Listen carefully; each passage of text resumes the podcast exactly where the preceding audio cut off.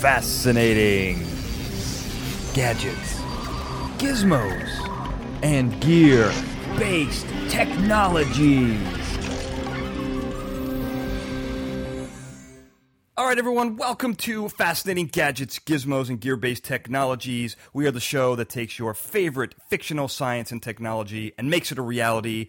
And who does that? The Brain Trust Analytical Mastermind, Daniel J. Glenn, is who I am. And next to me, of course, the physics phenom, Dr. Michael Dennin. Great to be here, Dan, as always. Uh, love having you here, Dennin. And of course, when we, you and I, we come up with these ideas, we explore physics, we got to make this thing a reality. There's only one guy I want doing that, and that's our enigmatic engineer, Ben Siepser. Ben, I'm, I love having you here. Happy to be here, Dan. All right, guys. So this is a really fun episode. We got a we got a lot of work ahead of us. So we're going to jump right into this. We are going to attempt over the course of two episodes to tackle Westworld. So this is going to be pretty difficult, but I think we can handle it. I want to mention. So this is really cool. I don't know if you guys know this, but Michael Crichton, this is his first feature film, the Westworld film from 1973, on which the television series is based. I didn't know Michael Crichton did it. I thought that was really cool. Have you guys seen the movie by chance? It turns out I have not. I'm I'm real curious now. Is it any good, Dan? I trust your opinion. Well, Ben, have you seen it? I've seen some visual effect breakdowns of it, but not the movie itself. Okay. Well, here's what's really interesting. So the movie's very different, but it's the same premise. Here's I, I, read this in an article that I thought was really interesting for those that have seen the movie and are watching the television series. Westworld, the movie, is about two people who visit a cowboy themed park. The TV show is about the hosts, the robots, and how they live there day in and day out. The perspective is very, very different. And I think that's what we're going to have to kind of punch here is that we're really talking about it's really the robots that this show is about, especially in season two. What was your favorite? I know, Dennin, you are brand new to this show. Uh, having get fresh on your mind, what is your first favorite part of this show uh, from a sci fi standpoint? I just love the fact that you'd get to live pretty much anywhere you want. In this case, you know, the Wild West is near the top of my choices. But the first thing I did when watched this was like, hmm, where would I actually want to go back and visit? And, and, and yeah, and it was tough because my first choice really is uh, um, oddly the Middle Ages, but with good sanitation, and I don't think that exists. So I'm torn. Minus the bubonic plague, of exactly. course. Exactly. ben, what about you? Well, if I wanted to, to visit, I, I, feel like you know, robotic Jurassic Park would be the way to go. yeah, a lot less dangerous. yeah. But right. But in terms of what I liked about the show the most was just how it makes you question what is consciousness, what is yeah human. Like, is is there more to a human than memory and algorithms that react based on the memory and new input? Mm-hmm. Are, are mm-hmm. humans really any more than that? And I think it explores that question very, very well. The philosophy in this, in both in, in the whole series, is really incredible. It does really make you think. I got to tell you though, I think we talked about in our when we were doing our Sci-Fi Sweet 16, we talked about how Inception is kind of snobby by the fans of the show. Right. So this is interesting because it's created by part oh, co-created by jo- Jonathan Nolan, Chris's brother. And I think I got to tell you, I like the show. Uh, you know, for reasons i will explain. But this show feels very snobby by its creators in a way. It almost seems artificially difficult to understand. I, w- I watched all these shows. Dennin has the luxury of having gotten through all 20 episodes in a row, which is awesome. For the fans, we got to wait two, almost two years, at least 18 months in between seasons. I forgot. So I was going to recaps, and I totally forgot how confusing this show really is. Not even talking about season three, which is totally bizarre. It, it's almost, I don't know that it's inaccessible, but it's very difficult to access, which makes it feel, you know, like the I don't know if you guys remember the TV show Lost. I was on the board with I was on board with Lost from the beginning, but it was also purposefully confusing. And I don't want this to become that. You know, it's about an island. They got to go back to Westworld. I'm I'm worried about that. Other than that, I really like it. I will say this, Dan. I'm worried about season three, but I want to say if they had ended after season 2 mm-hmm. I would have been excited. Hmm, okay. I mean, it, it was a perfectly fine moment to end it. It may science fiction and fantasy often runs the risk of always going into way too many sequels. Yeah, yeah. Right. The beauty of it is it creates a world for you, and then your mind can wander about what would happen next. Right. You know, so so really wondering what would happen at the end of season two once the hosts are out there. Right. Could be more fun than what happens in season three. So far, they're okay. Right. Yeah. Yeah. I know we're only three episodes in, but they have the potential to really screw this up. Whereas as confusing, I, I, as confusing as one and two were, I, I, I'm going to take a slightly different perspective than you. I found it the charm, but I think it's because I could watch it an episode a night, Mhm. Fair enough. right? Yeah. And at an episode a night, all the way from season one to season two, Yeah. it really, really is fascinating and holds together. Hmm.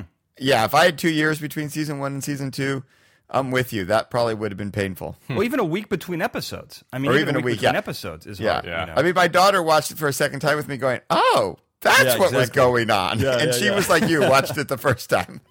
Yeah. I, so I did notes for this. I prepared notes for this. There were things I read in the recaps that I missed completely. I picked up. I'm the analytical mastermind. You guys both know that, and I picked up maybe fifty percent, sixty percent of the show.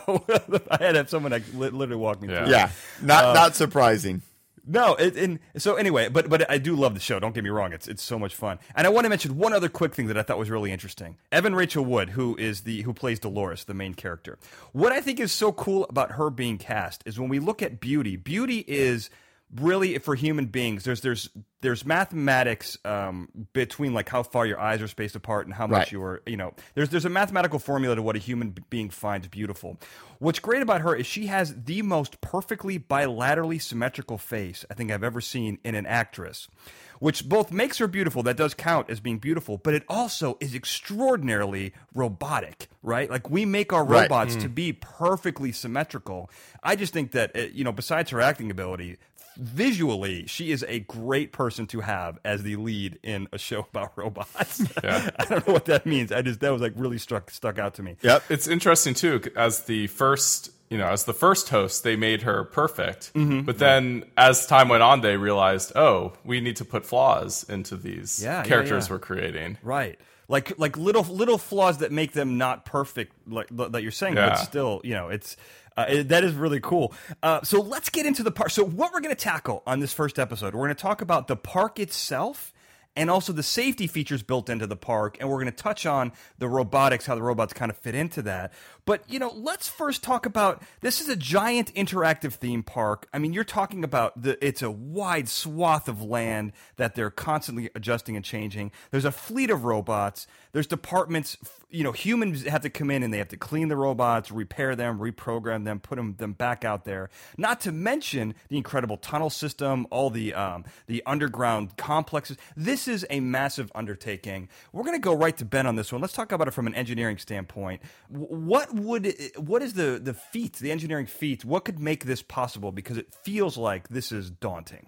it, it's definitely daunting the, there's there's a lot of there's a lot of problems or Okay. things that need solutions maybe is the better way to put it Sure, yeah, uh, the one is just the tunnel system when i think of that i think of like disneyland on steroids we, we've all heard the stories of like the underground secret network of tunnels under disneyland that let the cast members move things around and uh, get everything where it needs to be so that they can make the show make you happy So that so that is called. Well, so I want to pause you because I think that's great. That's an in real life thing I wanted to mention. You're Yeah. 100 percent right. They're called the utilidors, and it is a massive underground tunnel system, just like you said. Yeah. Here's what's crazy about it, and here's where the parallels with Westworld exist. I'm so glad you brought this up, Ben. Yeah. There are abandoned parks, sections of the park that they have abandoned that they don't use anymore, that the public can't go to, that they do not touch and are just sitting there rotting. Like there are people who go behind the scenes and record this stuff. There are exhibits that are still in their full, exactly how they were, but when they closed down, with the lights still on them. One guy went to like a, a shut down like river rafting place, and the music was still playing. The park benches are sitting there rotting. It's very weird, but it's extensive. It is so big that they have these. They're able to have this land. So th- that's the parallel with Westworld. It's very similar to that. I, I Yeah. thought that was really interesting. Anyway, continue, Yeah. please. What's interesting though is for what we see, I think the scale is a lot bigger. Like Right. the, the the area that we see of Westworld must be tens, 20, 30, 40 miles across. It's huge, mm-hmm. right? You need a train to get in. Mm-hmm. That's not something you can kind of just walk around or golf cart around like like like Disneyland. And so I mean, I, we see bits of that, right? We see the rovers that the the Westworld cast members have. Right, right, right. Um, the non-hosts. Although maybe they are hosts. Like we see a lot. We see, in fact, that a lot of these employees may be hosts too, right? Right. Uh, so I- I think part of it is just manpower, and manpower there doesn't need to be actual manpower. It can be more hosts. Like there's probably a whole army of robots that aren't very interesting, so we don't see them, who go in and drag the bodies into the tunnels and bring them back to headquarters and clean up all the blood and put the rocks back and fix the Right. windows and you know unkick down the doors that raises a very interesting um, solution to a problem I have with the show, which is as huge as it is, it's not really a problem, it's a funny point. As huge as it is, there's never any people in the tunnels or walking around. Yeah. Right? The amount of secret stuff that happens is incredible. I mean, Ford is always walking by himself in random tunnels doing mysterious things and Yeah. no one sees him.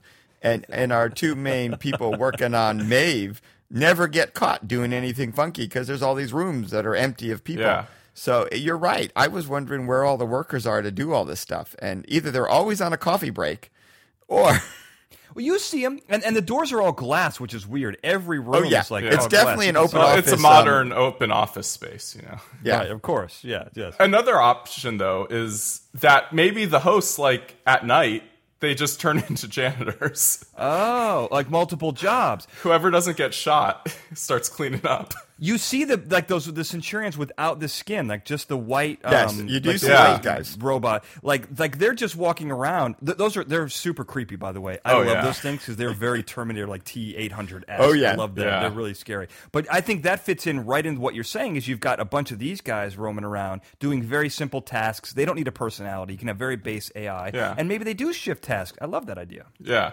Um, so then, so that that's one problem kind of solved. I think you can just solve it with more robots. I think that's easy. And no shortage of them there, by the way. There's no shortage of robots. Um, but then the other problem is how do you change the environment? And that I think is actually the bigger problem. How do you move mountains? How do you create new canyons? Um, you see that a little bit when you know Ford's talking about creating the new you know the new storyline in the first season, and you see they actually brought in a real giant mining machine. Well, they didn't bring it in; they got stock photography or something of a real barrel digger, and so you see that. But the hole that thing made that would take like years to dig something that big with a machine like that.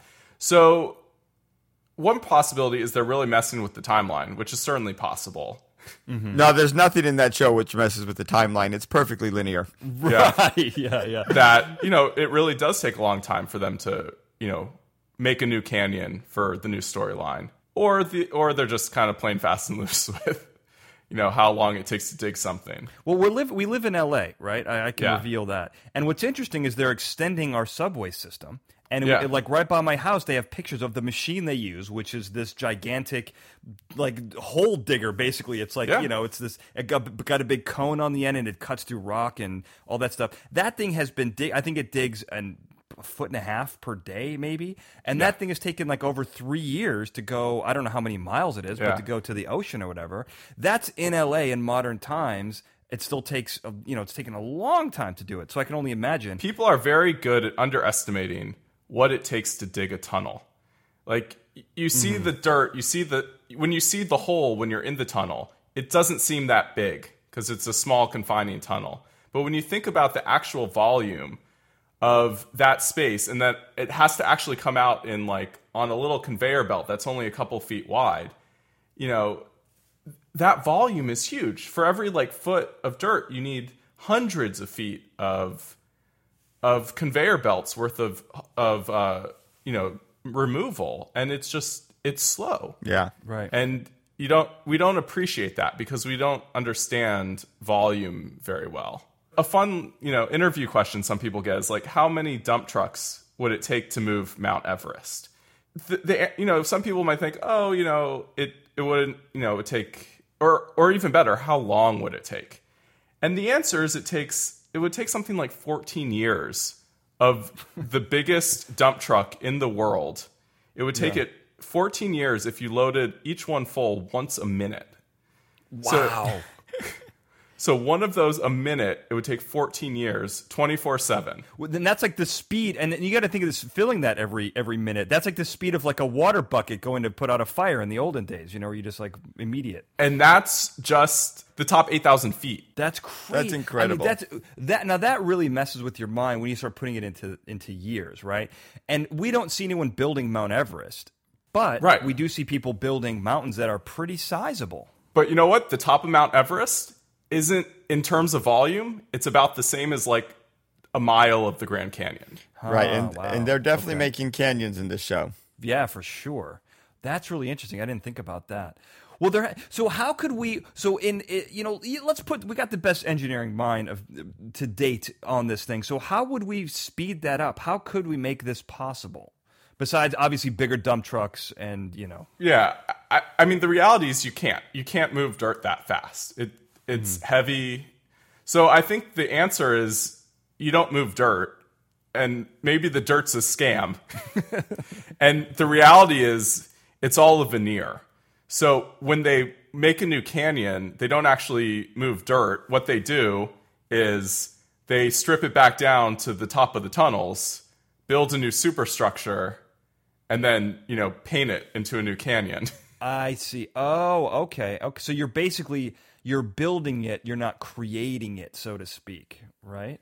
yeah, you're not moving dirt around. Yeah, everything are wireframe sets. Yeah. Ah, I, I think that's the only way to do it, and then you only have like a you know foot or two of actual dirt. Although they can dig perfect graves, so I guess you need at least like eight feet of dirt.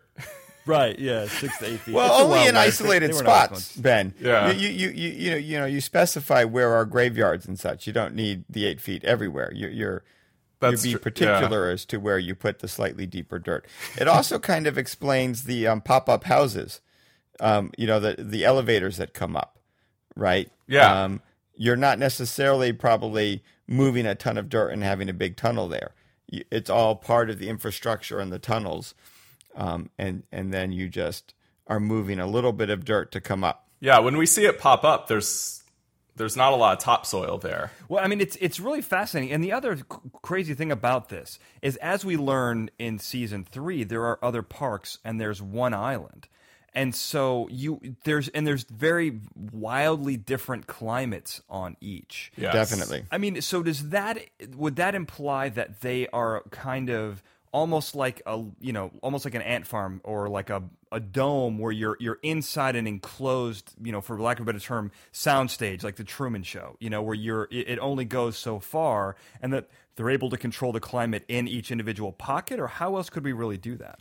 Well, I think you know that's what you're you're either looking at sort of physical partial domes, right? I don't know that you need a full dome um, to modify it some, but you really are doing something interesting. And it made me think about I, I like combining that with Ben's idea. If you don't have a lot of earth, mm-hmm. right? If the floor is very kind of shallow mm-hmm. and you've got a strong infrastructure in there, you can possibly control some of the climate from just below, mm. right? Because you, you're, you're really looking for either extra humidity or not. I mean, the, the biggest difference is if you think about the three parks we see, if I recall, are basically all places that are hot. You've got the desert, you've got India. Well, I don't know if Japan's hot. We see snow in the Japan parts. Eventually, in one area. Yeah. Right, but that's up on a higher mountain. And again, the snow there you could control from below, like an ice skating rink. Yeah. Mm-hmm. Um, You know, we have outdoor ice skating rinks in Southern California where you, you shouldn't, right? And so to some yeah. degree, again, if it's not a very thick mountain and all you're doing is controlling the temperature right at the surface. So I think the solution to both moving everything and controlling the environment is Ben's clever um, framing engineering. And then we control microclimates by what we do to the floor. That makes a lot of sense. Okay, so then Yeah. do you so you don't need a top then to keep? I don't think you necessarily need a top because you're worried about the climate locally. Um, I'm wondering if a partial dome could help you with this, um, and that might also allow you to control rhythms of of you know sunlight and shade and rain or not rain. Mm-hmm. But that's a big thing to build. That would be the thing for me is how do you deal with the the rain? Like it's not Mm-hmm. really supposed to rain in Wild West world. right. Um, but if you're on an island in you know the Pacific somewhere, which is what it seems like is the case. Yeah. You know, it's tough to not get rain on those islands. Right, right, right. So I was also thinking maybe it's a really big island that's big enough to have some serious microclimates where like Westworld's on the the uh, the side opposite the prevailing winds, so that all the, and there's maybe a big real mountain that you know causes a rain shadow. Oh, interesting. I like that. Okay, yeah, that's a great idea. I, and, and we don't know, but I imagine if we we know basically the size and scope of Westworld. Yeah, We've been shown four parks, and you would have to at least assume that they are similar in scope, if even if it's not as big, which would imply that it's a pretty big, pretty big island. I don't know if it's big enough to have microclimates, but it very well may. And four may not be the only number; it could be more. it could. I mean, most Hawaiian islands have microclimates, and they're Yeah. not oh, that oh, interesting. big. Yeah. No, I oh, mean okay. that's one of the things I remember from going to the Big Island in Hawaii. Half of it looks like the moon, and half looks like a jungle. So it's very doable. Oh, that's so interesting. I love that. This is, I mean, that that is such a, it's just a cool thought experiment to think once we start seeing all these different worlds, what are they doing there? I just realized I think we see five worlds actually in Westworld. Um, I think because we see, let me see if I can count. 'em. We see Westworld, we see India World, we see um, the Shogun, Jap- Japan. We see a medieval. We don't see the world, but we see the medieval, wor- like a, a dragon and um, some medieval people in the third Right, at episode some of the third season. Right. And then we see War World. So we see. Well, Right. World was um, not real. Both of those were simulations inside of Maeve, which ones were? medieval and war. Yeah. Jeez. All right. All right. So that's the sixty percent. The forty percent I didn't pick up. All right. Thank you, Ben, for that. Appreciate that. But but for all we know, they're simulations of real things in the park. That's exactly Right, yeah. exactly right. That's that exactly could be. right. Uh, all right. Well, let, so let's here. Here's the other cool thing. So we we would be remiss if we didn't talk about the safety protocols, right? So when you go into Westworld, there's a list. There's a series of rules, and one of the rules is that basically you can't. The guests can't be hurt. It is a safe environment. They have guns, but the guns don't affect the humans, and they but they do affect the robots. So this, I think, there's a couple of really cool ways to tackle this. I've got some fun ideas, but I want to hear what you guys say first. So let's talk about the physics really quickly, and then let's see what, what Ben comes up with with the engineering, and then I'll pipe in. So when I look at it, Dan, one thing that fascinates me is to me they they seem to make a point of showing you the bullets, and the bullets do look different to me. I could be reading a bit into this, Yeah. but they seem to be dually structured, and I I really suspect this comes down to um, bullet design. There's some other issues, um, but but the core thing is, I think the bullets in general are rubber bullets. You do see one scene where um, William's daughter shoots a guy to check if he's real or not, and it definitely hurts him. You definitely see, you know, William getting shot and bruised, you know, Right. sort of like you have a bulletproof vest on or something. Sure. So I do think these are projectiles moving at bullet speeds, but um, in their normal state, they're soft and they they just sort of bruise people or hurt them, but don't kill them. And Makes sense to me. I will then add to this. I think there is basically a radio signal type. I think we're going with radio waves. Ben may correct me with a better signaling from the engineering point of view, but I'm going to say they're radio um, signaling that they can detect a host versus a human because the host put out a particular signal. And what that does is it allows me to mention sort of basically magnetorheological fluids. These are cool fluids that, when put on magnetic fields, are suddenly turned from so- liquids to solids or vice versa. You can change the state of matter. Oh, And so they're these soft rubber bullets with a, a magnetofluid core that when it gets the right radio signal, magnetic field suddenly makes them solid and they rip into the um, host. So that's what I'm starting with. I'm Oh, combining a whole bunch of cool physics here. Hey, Never got to talk about magnetorheological fluids yet in the episode, but we're going there. You found a way to fit it in, and I love it. Yeah, it's Uh, almost as good as foam, but not quite. No, no, no. Almost, almost a close second or third. Um, ben, what do you think? Well, the thing I, I worry about there is like there's still mass, and the, I think bullets are more about mass than how solid they are. I'm not entirely sure about that. Like, I mean, a rubber bullet, a rubber bullet doesn't hurt you, or fails to hurt you, also because it weighs less, not just because it's it's soft. Because they're actually not soft. they're, they're actually Well, that's why these magneto fluid ones are soft rubber. That's where I'm going with. Well, let me let me pop in here really quickly. So because there is an in real life equivalent to this, which I was Okay. going to. So they're they're called. So in I think Jonathan Nolan in an interview calls them uh, simunitions, basically like like a simulated ammunition. But this is a real thing. There's actually a company called Simunition, and they the, the military uses bullets just like this to train. Essentially, some of them are made. they're- also have uh, they also have wax bullets. And so, what you basically, th- they're bullets that are essentially the way Dennin described it is they're they're rubber or some other they're large paintballs essentially, and some of them are some of them have colors in them, but they're essentially like a bullet. They're loaded into a, into a real bullet. They don't use as much gunpowder. I think it's like just capping powder, but they but they but they go at a similar speed, but they are non-lethal. So bullets like that do exist. The military, um, police use them to train, and wax bullets are used for target practice and things like that. So Yeah. these things do exist.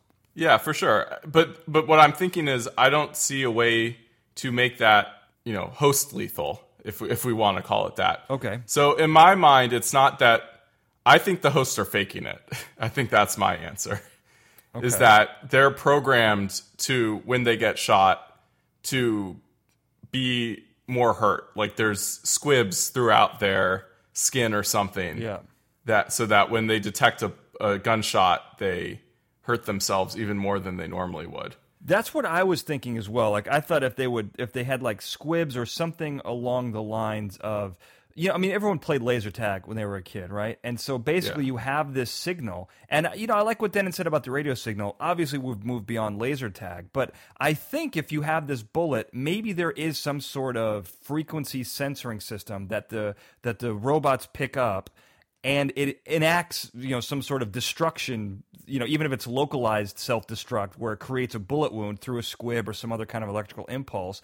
And then when that is triggered you know obviously the hosts believe they are being shot. And so then there's something that you can just send an impulse that taps into the AI and then they they think they're being hurt. But I think it can be done pretty easily mechanically. So I, I would love that as a solution. Mm-hmm. Um, my, my one challenge I had is I believe, and I, I'm, I'm willing to be corrected here, mm-hmm. but I believe we often see people shooting hosts through things, and sometimes two hosts at a time.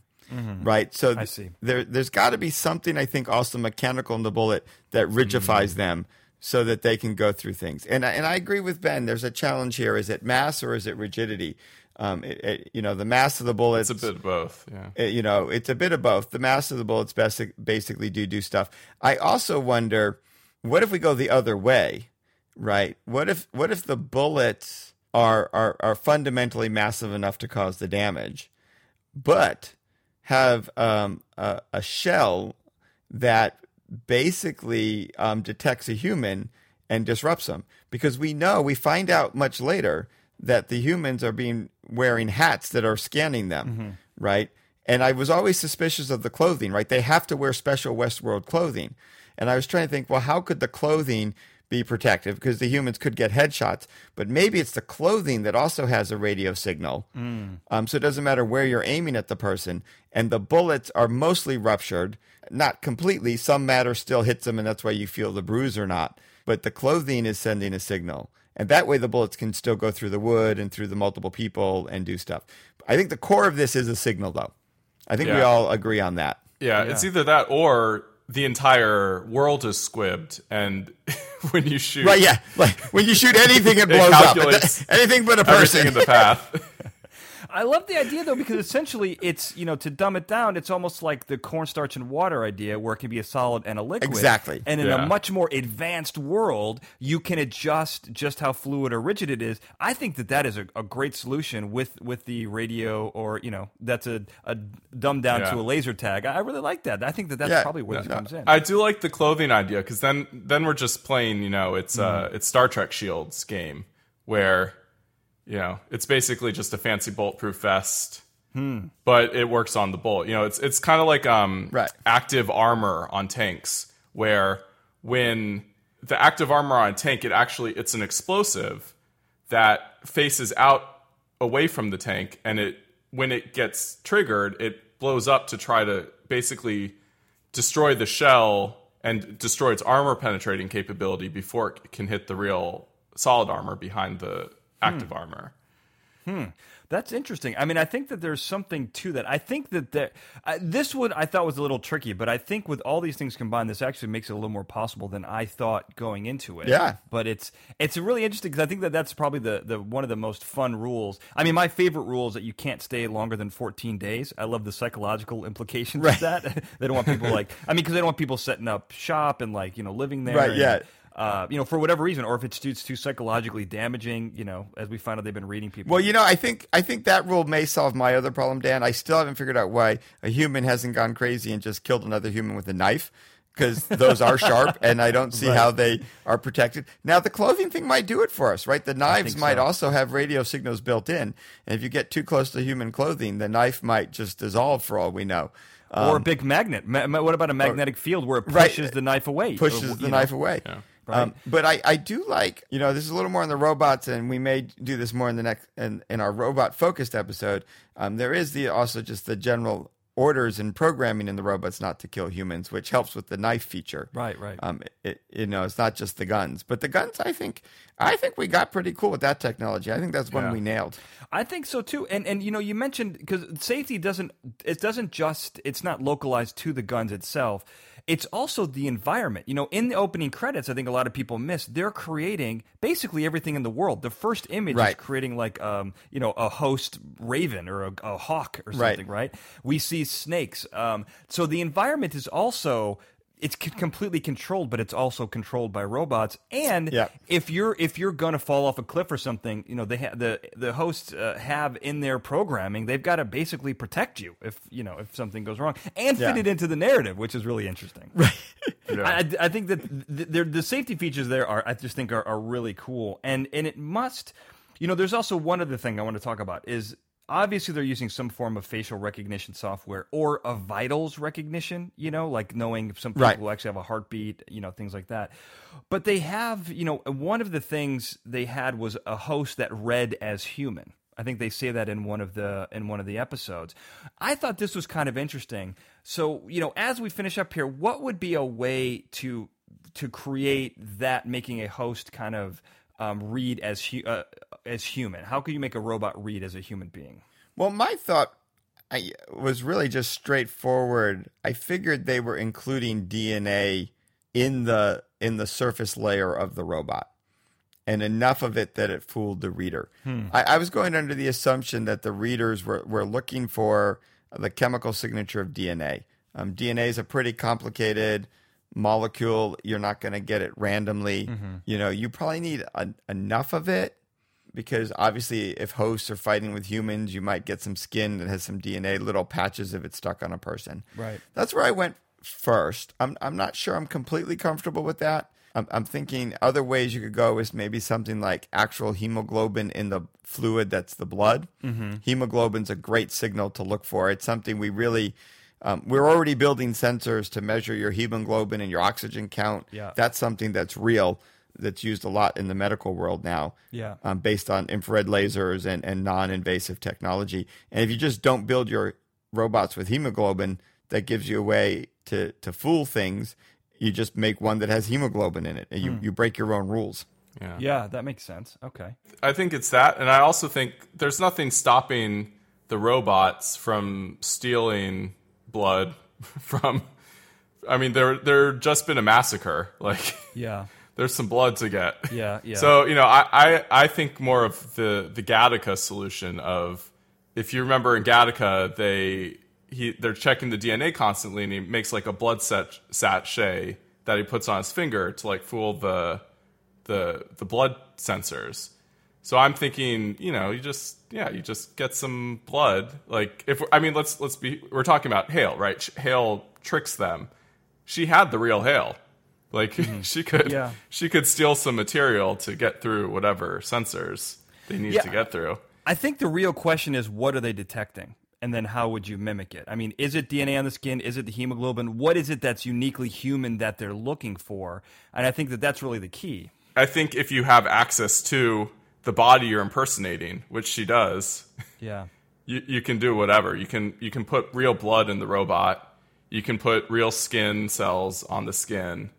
Once you start getting past that, it's tougher. Like, does it have a real You know, you could potentially, with a bunch of electronics, fake out an EKG so that if you tried to do, uh, you know, an electronic sense to see if there's a real heartbeat and a real electronic circulate, you know, the real electric bioelectric circulatory system, Yeah. that you could detect that. I mean, here's my problem with that: is we're this is clearly takes place in the future. I can't Yeah. imagine it would be that simple to read as human, right? They they're in a part No. where the distinction between robot and human is vital, right? I mean, it's it's basically who could live and who can die, and I feel like it would be much trickier. To, to really fool someone and to read as human, I think you would almost have to mimic the vital signs of a human being, be it a heartbeat, brain activity, um, you know, something that is uniquely human, right? I mean, I think the brain activity is the best one. There's no way the little brain yeah, yeah. brain spheres look anything like a, a brain. So I think, right. Dan, Yeah. you're failing take to take into account the fundamental laziness of humans for cutting corners. Yeah, I was going to say the same. I mean, the, the the reality is, and, and also the arrogance of humans. Right. right. I never So- do either. I'm neither arrogant nor do I cut corners. So this is a foreign exactly. concept to me, Dennin. So so it's just a foreign concept. I mean, if you think about it, they know they're building every robot. It never occurred to them the robots would come alive. yeah. right? Okay. Yeah. So there's no reason to get more complex. The easiest thing to detect is your blood flow, Mm-hmm. and the and and and the hemoglobin or a, a chemical signature in it. If you're going to use anything on the surface, no matter how advanced your technology gets, Yeah. we already do it. Yeah. It, it it's the easiest thing, and the sensor actually looks like the stuff we build at UCI. So you know it's cool. They probably just took our devices. Zot, zot, And- zot. and since that's the easiest thing to do, you're going to save money. Look, we know these people are really after profit. They're not going to invest in a particularly high system, and so then the easiest thing for um, you know Dolores to do as Hale is to just take her blood um, and, and replace it, and and Yeah. and out she goes. That's kind of that was my assumption in watching it. To be frank, Or to be even lazier, maybe all it's looking for is like the radio signal that you know does the guns, uh-huh. and and a host can just turn that off if they know what's up. right. I, I'm going to say that there's probably a better foolproof system in place, but I, but you know, you guys both seem to be on the same page about the laziness of humans. So, uh, well, here's so you know we're at the end here, so I want to just give us a nice little cliffhanger here. I have a way. I know exactly how Westworld can become a reality. I got some big stuff coming up in the next episode. We talk about robots and AI. I'm very excited to get to. But until then, you know, let's. Uh, I I think you know I think we kind of we got a lot of the park stuff down. We nailed the bullets. Uh, and if you want to talk more about this, if we missed something, if we missed some safety feature, we're easy to get a hold of. The show is on Twitter at, at F Triple G Pod and on Facebook at, at F Triple G or you can type in the whole thing, fascinating gadgets, gizmos, gear based technologies. And of course, we're on we're on social media. I know Ben's very active. Ben, how can people get in touch with you? Uh, you can find me on all the major social media networks at B Siepser. How do you spell that? That's uh, B S I E P S E R.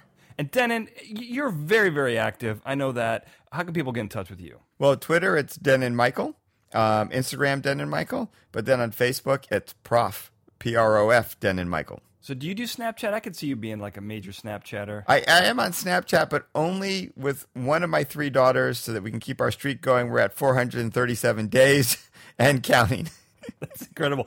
Hey, congratulations for that. That is that is no small feat. Um, I'm really proud of both of you for keeping up for for that long. Uh, well, I am not. I am on Snapchat, but I never use it. But let's give. Let me give you some platforms that I use: Twitter at Daniel J Glenn, Instagram at the Daniel J Glenn, and Facebook at Analytical Mastermind. Uh, this is great, guys. I can't wait. Next episode, we're going to talk about the AI and robots, which is very dangerous. So remember, we're revealing a lot of information. As I said, this is dangerous stuff. You got to handle it with care. Be responsible. You want to be a superhero, not a supervillain. Until next time, thank you for listening. Fascinating Gadgets, Gizmos, and Gear Based Technologies is a Glencoe production and is produced by me, Daniel J. Glenn. The Fascinating Gadgets, Gizmos, and Gear Based Technologies introduction was produced by Daniel J. Glenn and Paul Sprangers, with music and sound design written and performed by Paul Sprangers. If you love this show, even if you just barely like this show, that's fine. You don't want to miss an episode because the show is incredible. We got all kinds of stuff coming up. You want to subscribe. Apple Podcasts, Google Play, TuneIn, Stitcher, Spotify are the places to do that. We even have our uh, the audio version on YouTube. And of course, how do you find that stuff? If you don't know right off the top of your head, we got it easy. We made it super easy for you. Go to our website, f-g-b-t.com.